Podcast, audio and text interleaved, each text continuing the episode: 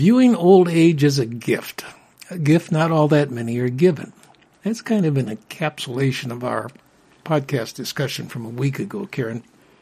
I'd like to pick up on that conversation again this visit, and that's because the two of us now know for sure that we fit into the old age category. You actually had some doubts about that. We get to be among the first to receive a COVID 19 vaccination whenever that comes around. Because we are both in the 75 and over classification. How about that? we feel highly honored. Praise the Lord.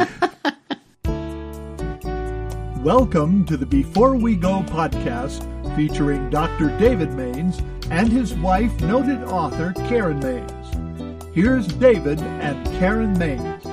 Karen, last visit I did most of the talking, and to make sure that's not the case this go around, I am prepared to pepper you with questions. Let's begin with Do you think of yourself as old apart from being a part of the category of those get the, uh, get the coronavirus vaccination early?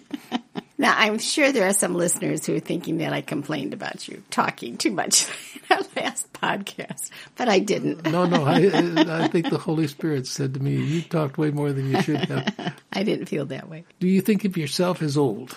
Um, I do, David. I actually am enjoying this age. I'm 77. I'm in the last part of my life. And I'd like to say to people, don't be afraid of getting old because there are just a lot of gifts in these later years that I don't think we're told much about or we don't know how to anticipate them. So I'd like to talk about that more. Here's a guy who was really, really, really old in Scripture. Do you know who I'm talking about? Well, I'm guessing Methuselah. Was it Methuselah? Yes, of course. Okay. Yeah, he's the oldest. That's and being raised in a Christian home, you get these trick questions early on. Who's the oldest man in the Bible? Nine hundred and sixty-nine Oh, years old. I don't try to figure that out. I didn't realize it was that much. Wow. Yeah, He do you- really was the oldest. Yeah, he was. These are questions you probably won't know the answer to, but I'll ask them anyway. I, I read this so I would sound very intelligent. uh, Methuselah's father. I'm Okay. getting Enoch. Are, you You- asking me oh that? my goodness, you pulled it out of Well, yeah, I did just pull it out. I wasn't certain, but it seemed like that was the one. Enoch was the saint who walked with God, and he was not, for God took him. So apparently, he didn't die like normal people die; just went into the presence of the Lord. Oh, Lord. that's lovely. He, is that the scripture of Enoch walked it's in with Genesis, God? Oh, yeah. Mm-hmm. beautiful. I wish we could all have that. That would be neat, wouldn't it? Yeah, a commendation like that. Elijah went up to heaven in a chariot Mm-hmm. of fire, fiery horses. I, I think I'd prefer the Elijah. Okay, I've got the father's name of Methuselah. That's Okay. Enoch. Now, Methuselah has a son. We'll skip him. And then he has a grandson. Okay. Who's that? I would be pure guesswork. Okay. Go ahead. Well, this is wild because it's Noah. oh my goodness, it's Noah. Yeah, in fact, th- these are way back the early chapters of Genesis. Okay. But uh, yeah, that's all kind of fascinating. Okay, Methuselah. Just one last little thing. He died the same year as the flood, according to the Genesis account. We don't know whether he died in the flood or died before the flood, Mm-hmm. but it's just kind of trivia. Okay, some cultures honor gray hair, some don't. What about the Jewish culture back in Bible times? Oh, I think the elders were revered. You know, David, we know how what the age expectancy is for modern people. It's in the 70s, something like mm-hmm. that. Well, but that wasn't the case in those days. The older generation died off Earlier. earlier. So to have elders, they were really revered and respected. And and people appreciated for them for what they did have to give. What about other cultures we've visited? The Lord's been good to us. We've been in many, many Mm-hmm. countries. What would you say? Well, do you remember being in Africa and Kenya not too long ago and you were white haired and I'm white haired? People were so lovely to us, the, the citizens of Kenya, I think it was. And someone said to me then, you know, this culture reveres old age white haired people. And, and again, the same difficulty is that very often the elders die before they reach old age. Mm-hmm. So we did feel that there, and I, I think that's again the reason why there is a respect. We have an American culture which is youth oriented, and I think we mm-hmm. really do have a lot of ageism in our culture. And we absorb that ageism. There isn't the reverence f- for the old ones. They, you know, move to retirement centers or they're not visited or mm-hmm. They don't have the power in our culture that they do in some others. I would I would say that's very true. Uh, and when I was younger, I didn't have the interest or the reverence for age as I should have. Well, and I don't think we're taught that, although I had that more in my family, in the Burton family, because there was a whole clan. Interesting. Of Yeah, Burtons I, who I were older. More so in your family than yeah, my family. Yeah, very, uh, and and they were wonderful people. I mean, I, in some ways, the way I feel about age probably has a lot to do th- with those people because they were filled with laughter and love, and they loved the Lord. They loved one another. So that was a great model for me as a young woman. How much do you think about aging, Karen? Is it on your mind all the time? It's there, but it's not worrying about aging. It's just I'm accepting the fact that I am in my last decades. You know, I'm 77. I'm grateful to be as well as I am and active as I am and have a lot of interest areas that stimulate me. How about you? Do you think about aging very much? I'm aware of it, but I, I wouldn't say I think about it a Uh-huh. Lot. It's not a worrisome thought. It's, you know, the same presence you have when you're in your 50s or 60s. I mean, but maybe more, maybe a little bit more so. You think about it a little bit more. I see people and they will refer to their age, and then I'll think sometimes, I am really old. He's talking he's in his 60s, you know, and I'm in my middle 80s. So, in your mind, what would be a good age to live to? And what would be an age where you would say, I sure hope I'm still not around when I get to that age? I don't think it's age specific. I think it's, am I still functional? Am I still able to contribute? None of us want to be a burden on the ones we love. And there are some people who are disabled who still are a blessing to the people around them. And you hear this a lot. Yes. So they have wonderful attitudes and there's the love, you know, that they're able to convey. And so it's not so much that. I just don't want to become dysfunctional. That's when life for me needs to end, when I am nothing but a burden. Uh, someone, you know, Alzheimer's, uh, I, I, I would hate to go that way. situations, yeah. yeah. So I think everyone feels that way who's in the aging process. You have met many people in your life. Name one or two gray haired people you thought highly of. You know, that's a really interesting question because sometimes when we meet people who are in their last years and we're, let's say, in our 40s or 50s, that's all we know about them. We see that aging process in them. They're not as active. They're not, you know, and that's thing, who we think we know. But when you have time to get their life story, sit down and have a chat, and then you begin to ask them questions about themselves, all of a sudden you, your feeling is, oh my goodness, this wo- woman or man has lived an extraordinary life. So can I tell about one person that? Okay. I served on the board of the Medical Ambassadors International, an mm-hmm. extraordinary faith-based development group. Most of them were m- medical people who were on the field or on, on the board, who used health as the window to walk into community development all the way around the world. So there was one man who they all would refer to and quote him. And then finally I met him. He wasn't on the board, but he was in and out very frequently. I think he was in his 70s. So I met him at that stage in life.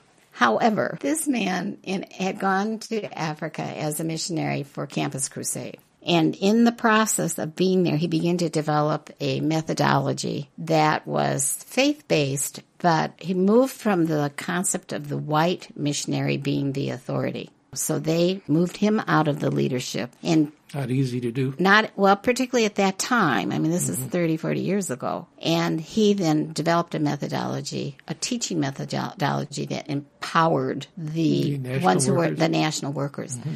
And because you had a semi-literate process with some of them and many of them hadn't been educated but they were leaders in their tribes or their community it had to be a participatory learning situation. They had to learn by doing. So when I began to find out about that methodology and then realize that this was the man who had de- developed it in Africa, because the, by the time I came on the MAI board, this methodology was just going like wildfire across the world. Development organizations were picking it up. Mission organizations were picking it up. I mean, it was an extraordinary thing. So Here- he had a worldwide. he had influence. a, I mean, he had a worldwide impact. David, millions of people were made better. Millions of people mm-hmm. we ma- were made better because of probably changed the course of mission it, it did. It did. In, in, a course of the degradation of poverty and, ed, and ignorance, I mean, he was just an extraordinary man. So I think very frequently we need to look at the gray-haired or white-haired or dyed gray-haired or white-haired people among us and give them a chance You know, let's say What do you mean by that? let's get to know who they are and Okay. what they have done in their life, where they have traveled, what work they loved, and the thing that gives them pleasure looking back on their I mean, any of those questions, because there's so much to be learned from them, number one. And number two, they will surprise many of us because we have this American ageism. They're old and, you know, we'll put them in a nursing home or they'll retire retirement center mm-hmm. where they really still are very vibrant and have much to contribute to intergenerational situations. I love the intergenerational dialogues where you have young and you have midlife and then you have older because I just think that there's so much in that. Would you have been more respectful to that person had you known? Well, I learned as I was In on that board for okay. eight years in mm-hmm. process. And actually, there were all, all kinds of people like that on the board, but they were younger. You know, I mean, they were all kind of world changers. And it was an extraordinary group of people. But he was one who was definitely of the older age set. Talk about it in terms of your family. Do you Mm-hmm. have the same feelings that people you might not have paid that much attention to because they're a grandma or grandpa, whatever, then all of a sudden you realize that person lived a very extraordinary life. My Gram comes to mind. She had been So with your Graham, my when you say Gram- Graham, that's on your Graham mom's side. Branham, my mother's mother. Now, Graham was not an intellectual; she was a doer. Her first husband, uh, Bill Wickland, had died, and then he she had married again, and that ended in divorce, which was very unusual for that time.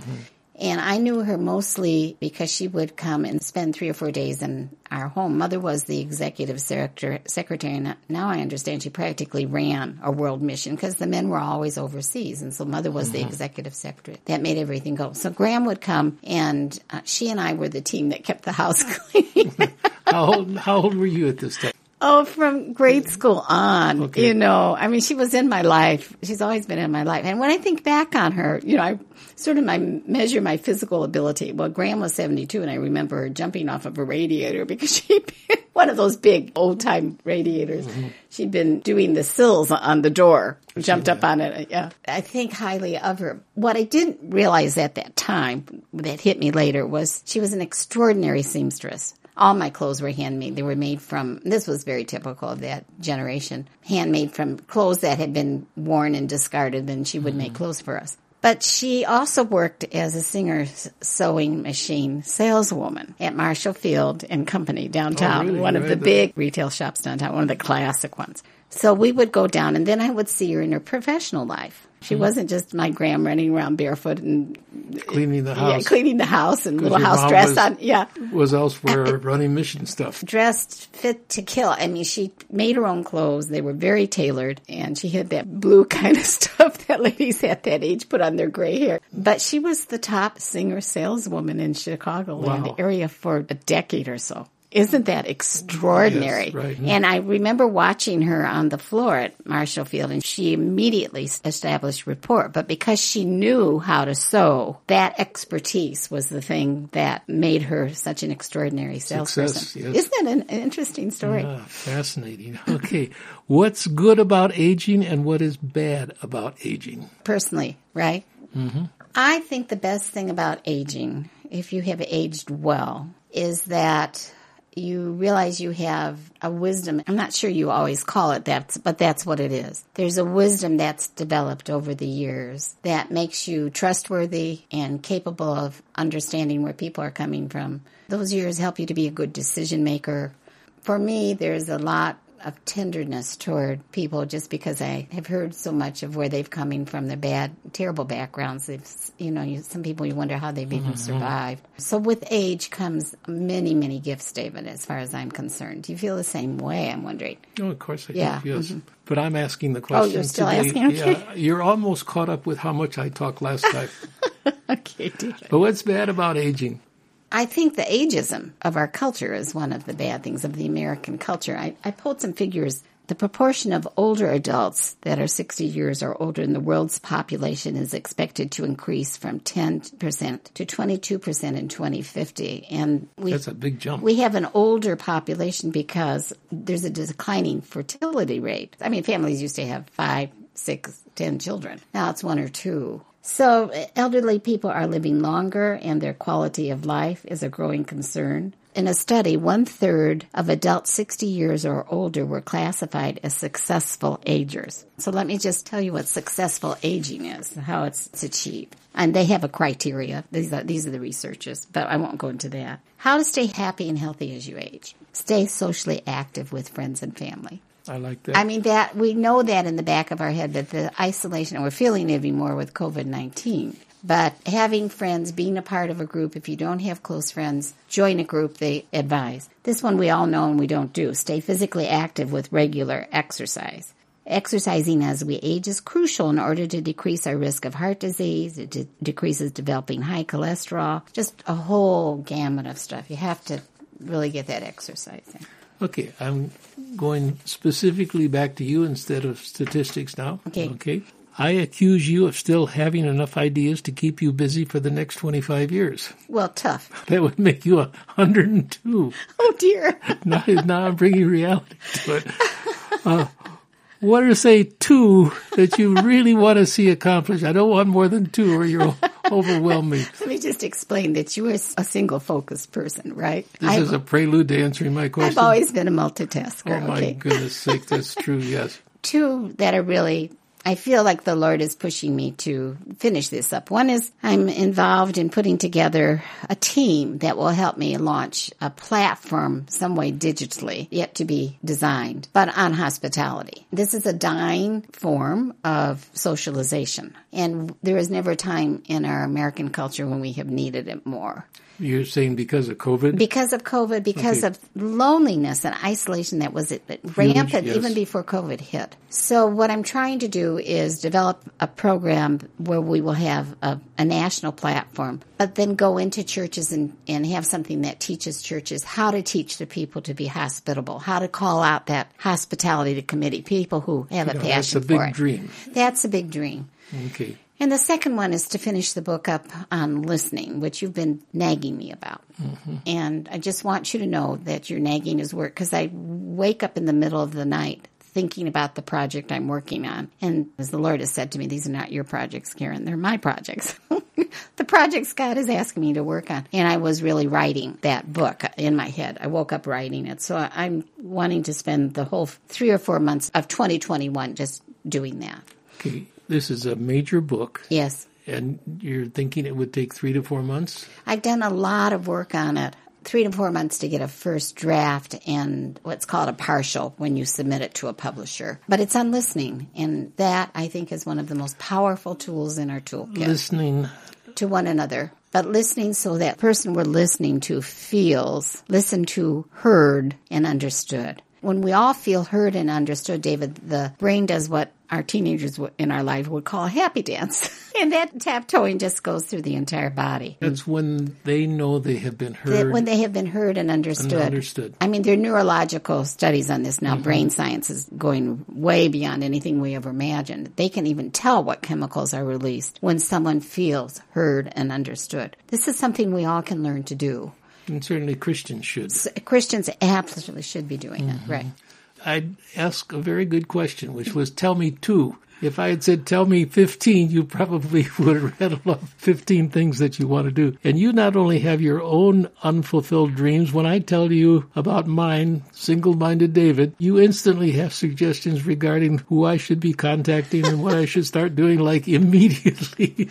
I'm a catalyst kind of person. Every idea needs a catalyst. And what I love the most is when I work in sync with companions with similar interests. So what I'm doing right now is pulling friends, many of them who are the same age that we are, and saying to them, do you want to work on this project with me? And fortunately with virtual meetings, we can do that. I can do that with people all over the world. So I'm kind of pulling out the people I know from our generations of friends and saying, I have this great idea. I can't do it by myself. Will you come alongside? And, and they're great. I think it's going to be more fun than any of us ever uh, dreamed. Do you have a section of scripture you like that relates to aging? I like that one where, can, can you remember what it is, David? It's uh, um, precious in the sight or, uh, of, of the Lord or the, is Okay. the death of his saints. Death of his saints. is yeah. it precious in the sight of the Lord? Uh, it depends on your version. Okay, well, anyway, I just think that's such a beautiful scripture for those of us who are old with death closer than it's ever been to hold in our hearts.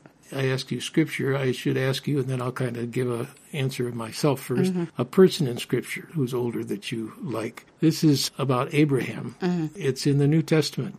Without weakening in his faith, he faced the fact that his body was as good as dead, since he was about a hundred years old, and that Sarah's womb was also dead. Yet he did not waver through unbelief regarding the promise of God, but was strengthened in his faith and gave glory to God, being fully persuaded that God had power to do what he had promised. Oh, honey, that's He was gorgeous. going to give him a son. I, but aren't those those Read are, it again. That is just Well, I, it, it just. I mean, we know this the story, reality of it all hits you so strongly that's when you read Read it those. Without weakening in his faith. Now he's an old man, Yeah. a lot older than we are. Without wavering in his faith, he faced the fact that his body was as good as dead, Hmm. since he was about a hundred years old, and that Sarah's womb was also dead. Yet he did not waver through unbelief regarding the promise of God, but was strengthened in his faith and gave glory to God, being fully persuaded that God had power to do what he had Oh, promised. that's wonderful. Well, what well- a, a wonderful scripture. Yeah, okay, well, all we've been doing is just discussing, and that kind of brings me to a key sentence, mm-hmm. which is what I wanted to do. It's good to talk seriously about aging with someone you love. Mm-hmm. I'll say it again. It's good to talk seriously about aging with someone you love. And let me add to that with someone you love and someone who is in the eldering process. Know, I'm, I'm good for, to talk it over with people you love, but I think there is such beautiful connection for us to say these are the things I'm learning through the old age process. This is what's good. This is what I'm struggling with. These are the things that the Lord is teaching me. There is just extraordinary potential for connection in that kind of conversation. Well, I've enjoyed talking with you, and my feeling is that as people talk with one another, and there'll be numerous conversations, there will be great benefit in that. You've been listening to the Before We Go podcast. And if you would like to write to us, please send us an email at the following address hosts at beforewego.show. That's all lowercase letters, hosts at beforewego.show. If you've enjoyed this podcast, please remember to rate, review, and share on whatever platform you listen. This podcast is copyright 2021 by Mainstay Ministries, Post Office Box 30, Wheaton, Illinois 60187.